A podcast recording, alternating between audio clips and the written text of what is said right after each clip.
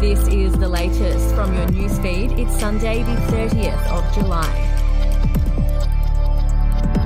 Australian Army aviators are feared dead after a horror chopper crash over the Whitsundays in what looms as the nation's worst peacetime military disaster since 2005. Wreckage was recovered from the waters off Hamilton Island on Saturday, more than 12 hours after the chopper went down in the middle of major international war game exercises. In what Australia's Defence Chief described as a terrible moment, the MRH 90 Taipan ditched into the sea just before 11 pm on Friday during exercise Talisman Sabre.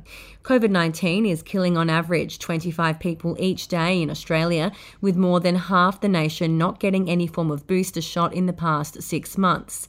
In the latest national snapshot of the virus, 4 in 10 aged care residents have still not received their latest jab, despite authorities warning they remained vulnerable to infection. The COVID 19 health emergency was formally declared over in May by the UN's World Health Organization, and death rates have tapered off. We're coming for your Lamborghinis. That's the warning from the New South Wales government's latest weapon in its crime fighting arsenal targeting the criminals at the core of the shootout on Sydney's streets. Think Raptor Squad with calculators, said New South Wales Crime Commission boss Michael Barnes, describing the joint team of lawyers and forensic experts working with hand picked members of the New South Wales Police Force's organised crime squad to stop the bodies piling up. Mr. Barnes exclusively told the Sunday Telegraph they will be working alongside Strike Force Magnus and they think they can crack this by chasing the money. We'll be back after this.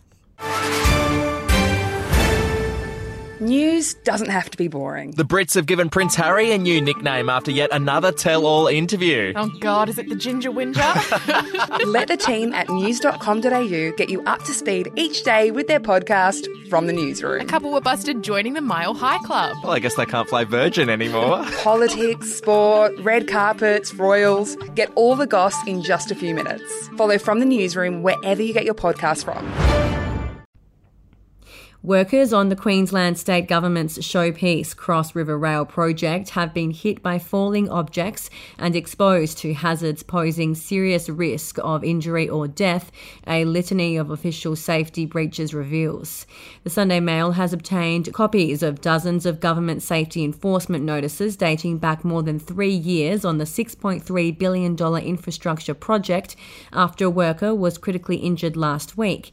CRR construction was shut down when nation Nash Kuka was left fighting for life in hospital after falling up to 12 metres from scaffolding at the Boggo Road station site at Dutton Park on Tuesday. And South Australia's famous southern right whales look to have given the state a wide berth with numbers right down along the coast. Usually by this time of year, whale watchers would be busy observing the majestic animals which travel from Antarctic waters to SA shores every winter to give birth and mate.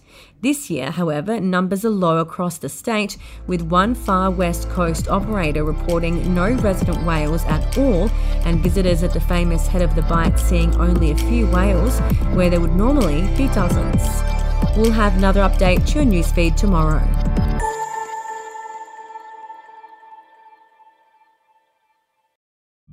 The podcast Faith on Trial looks into Hillsong, both in Australia and the US, and takes both the listener and hosts on unexpected twists and turns in the story of Brian Houston and the Singing Preachers. There are two incidents involving Pastor Brian. The Australian journalists uncovered a litany of alleged criminal behavior in the megachurch. Financial gifts were being given to the leaders of the church. Listen to Faith on Trial Hillsong ad free on Crimex Plus on Apple Podcasts today or wherever you get your podcasts.